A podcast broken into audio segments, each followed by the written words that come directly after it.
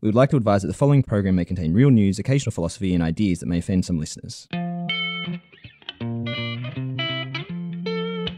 The speed, visibility, and hype around ChatGPT, Midjourney, DALL-E, Stable Diffusion, large language models means that we must must talk again about generative AI. Yeah, we're discussing that article, you know, in your street, like really any article recently. Pretty Big much. one. It's been on the front page of everything from the New York Times to the Economist. Anything. Women's Weekly, Vogue, You Pick It, ChatGPT, generative AI, and sometimes. You know, generative AI outputs, images are literally on the front pages of magazines. Okay, we really, really need to do this. Well, let's do this. From the University of Sydney Business School, this is Sydney Business Insights, an initiative that explores the future of business. And you're listening to The Future This Week, where Sandra Peter and Kai Riemer sit down every week to rethink trends in technology and business. There's been a lot of conversation, as we said, around generative AI and especially the need to upskill, reskill, rethink what we do and how we do it, and everything from you know, superb utopian scenarios of increased productivity to dystopian misinformation, disinformation. They're coming for our jobs again, again, Still? still. We've had a lot of questions actually coming in around generative AI. So I think we'll try to tackle a few of those. And probably the best place to start is what is it? Well, let's not forget that generative AI, for all its hype, speed of development, and visibility, is one part of AI, right? So let's make it clear that a lot of organizations will still build bespoke AI, use their own data sets to solve problems. There's still going to be a lot of business applications of the kind of AI that you train yourself. But generative AI, these big models that are available from companies such as OpenAI, uh, So think Google, ChatGPT, think Midjourney, Stable Diffusion. that Bard thing, and various other models that have interesting names like Claude and others. So they are out there and they are looking for ways to be used. And it's the beginning of a journey that has already picked up a lot of speed.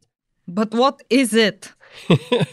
So, AI generally are algorithms that derive patterns from large amounts of data to make predictions. You make predictions to make decisions, or you make predictions in the form of what something should look like. So, large language models, text based generative AI makes predictions about what a piece of text would look like that responds to a certain prompt. Image models might make a prediction about what the Pope might look like in a white puffer jacket by Balenciaga. And you might have seen this around the internet, or what would it look like if Donald Trump got arrested by the police? So, generative AI generate stuff. They use the patterns that get inscribed in these very, very large artificial neural networks to basically divine what would a text prompt look like as a picture. So, for instance, I can ask it what you would look like as a Pixar character, and it would give me a really cool Pixar character that resembles you. And in the case of large language models, these models are trained on what is basically the internet. And that does mean everything from Wikipedia and the BBC to, you know, that subreddit that you wish you had never opened and should not have forwarded to other people. But all kinds of text, really. Theater scripts, chat conversations, Code. computer code, yes. Same so, with images. Same with images. So they embody a lot of patterns of all kinds of different image styles, of all kinds of different kinds of text. And it can do some amazing things. We should mention again that these are, for instance, in the case of ChatGPT, language models, not knowledge models, but they can do amazing things. So another question would be what are they actually good for? What can we do with them? Well, we can do a lot of assistive tasks. Think of them as your assistant. You know, it might be a young grad student who's just come in, doesn't know a lot, but is very eager to help and provide you with as much stuff as they can gather or help organize things for you or put them in specific formats. Yeah. So you can ask it to write you ad copy about something, transform it into a Google ad that fits the character limit and so on. You can ask it to put information into tables or summarize information for you. A lot of assistive tasks, and the internet is full of examples. And that assistant, that intern, is not perfect, makes mistakes, so you can't stop using your own brain.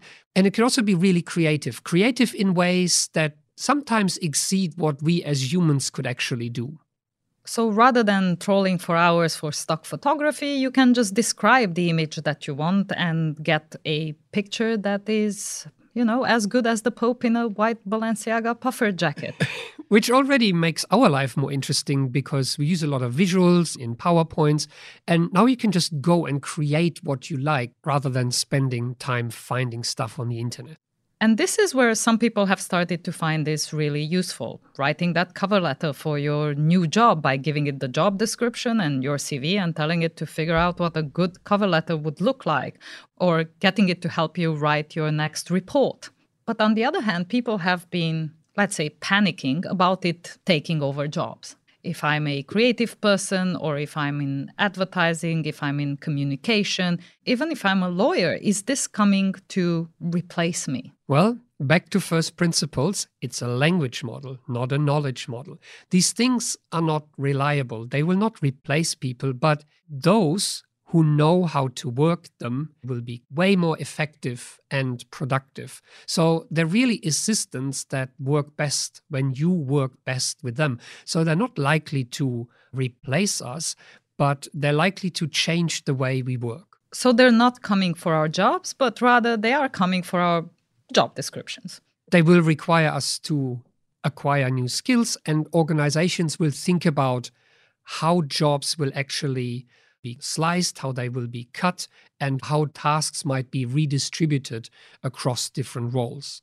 Generative AI is moving really, really quickly. So lots of people have rightfully had some concerns about it because those models are trained on lots and lots of data, much of which is copyrighted or belongs to people who might not necessarily well, have opted media, in. Right? So we post stuff things that go into those training data sets are created by people and sometimes includes quite personal information when it comes to social media profiles or the profiles people have on publicly facing websites like academics. We all have profile pages that contain a lot of information about us that is publicly available and would be ingested into those models.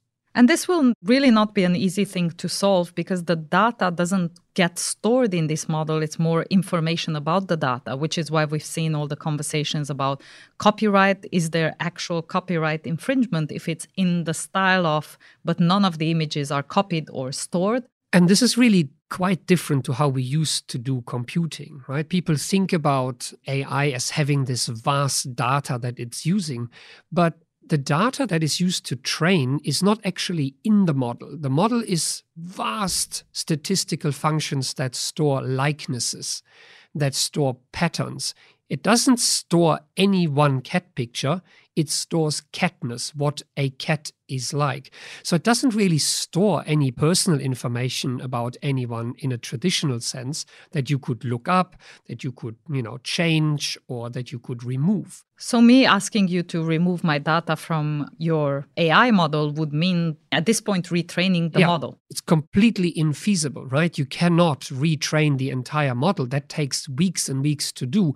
An enormous amount of energy to produce a model like GPT-3 or GPT-4. So it's not feasible to do that. So legislation, regulators will have to find a way to square up the requirements of something like GDPR and how this type of technology actually works. And we don't have an answer to that as yet. And we said at the very beginning that this is happening very, very quickly. There's a lot of visibility and a lot of hype. There's a lot of hype about where this technology is going as well.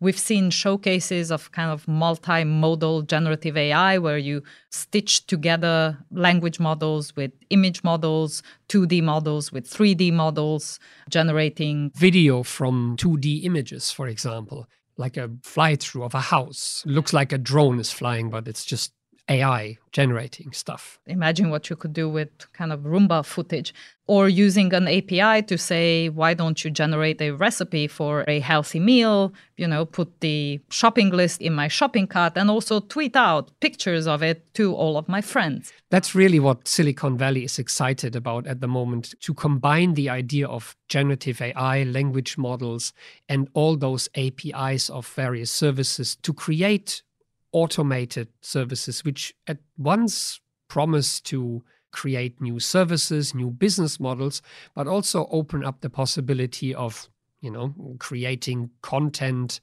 noise, misinformation at scale and completely swamp social media. But before we get to the misinformation, disinformation, some nefarious uses of this technology. Let's remember, and this hasn't been featured as much in the news, there are some amazing new uses of generative AI in even larger language models in, for instance, the medical field.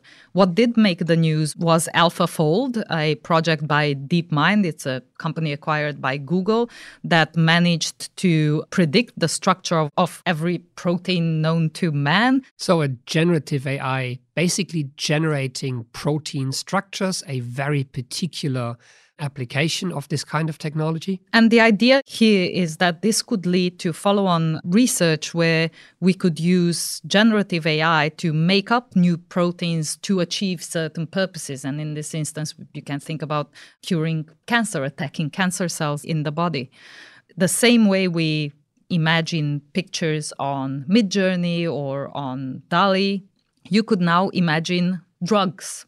So, at that intersection of these large generative models and other fields of research might lie some really interesting things beyond, you know, cute new cat pictures on the internet. And that tentativeness, this might lie something, has some people really concerned because much like we do not fully understand the black box that is these large scale models, we also do not fully understand what we can actually do with that. And where one person uses the model to fold proteins or predict proteins, other people might use it to predict, you know, more dangerous things or generate, you know, misinformation at scale or invent new explosives or new ways of fooling people, tricking people into doing things they don't necessarily want to do. So some people have called for a moratorium. Indeed, there's been a now very famous letter signed by Elon Musk and thousands of others basically demanding a pause in the development of artificial intelligence and in particular the generative models like the large language models. They have called on everyone to immediately pause this for at least 6 months till we figure out what this means. And I think, whilst we appreciate that this is developing much faster than we figure out how to accommodate it in our society and our businesses, we're in agreement with the people who have called to have something in place in case we do stop this development. Because at this point, we would just stop this development. And then what? And then what? So there is no body in place, there is no structure, no institution, no organization, no set of legislators that can figure out what to do with it. We'd have the same problem in six months from now.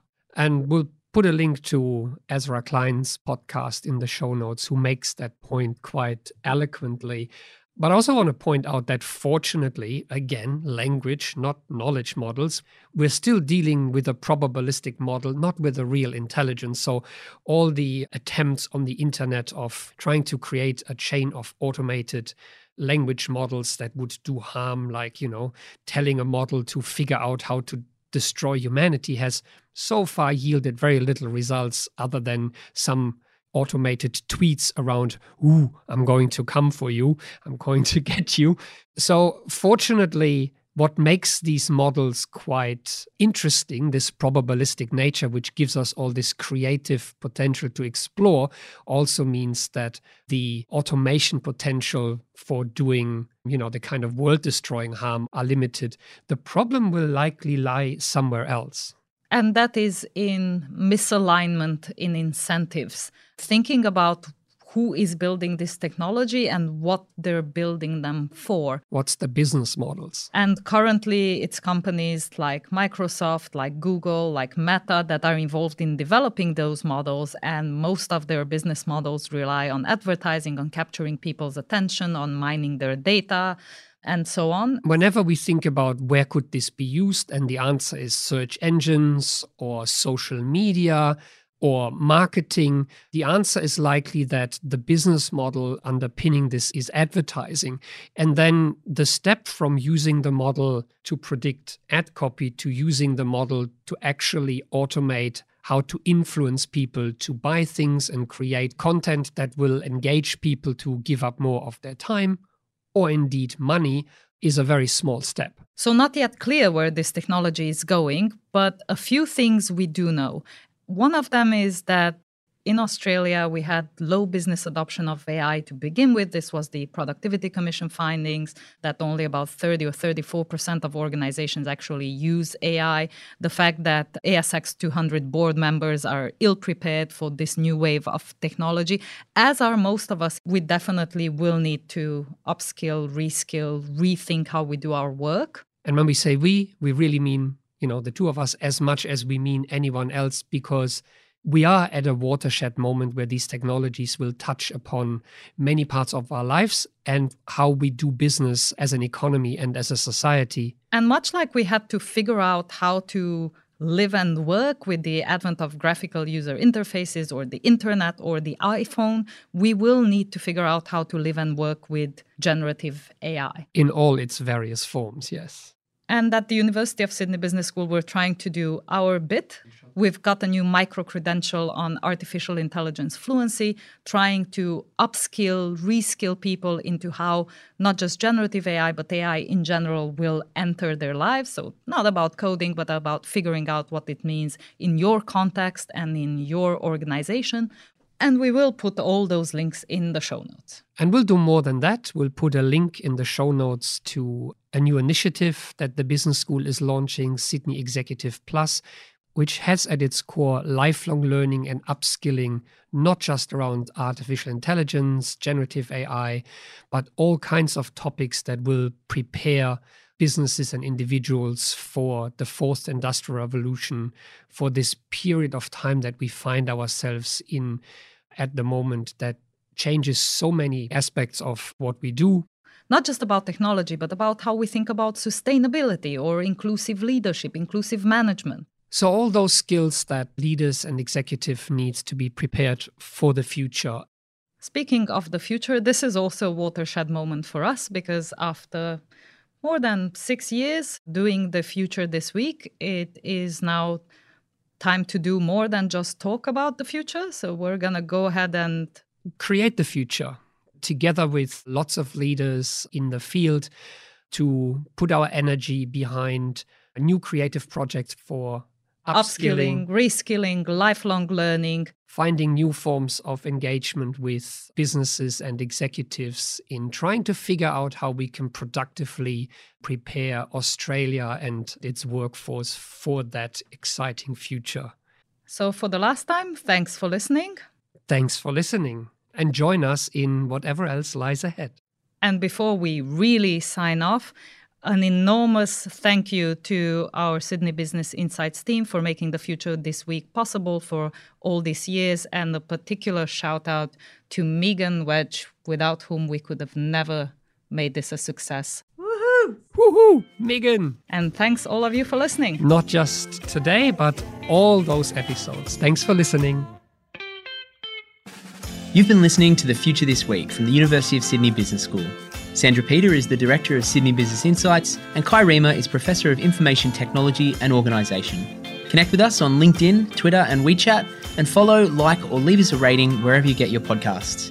If you have any weird or wonderful topics for us to discuss, send them to sbi at sydney.edu.au.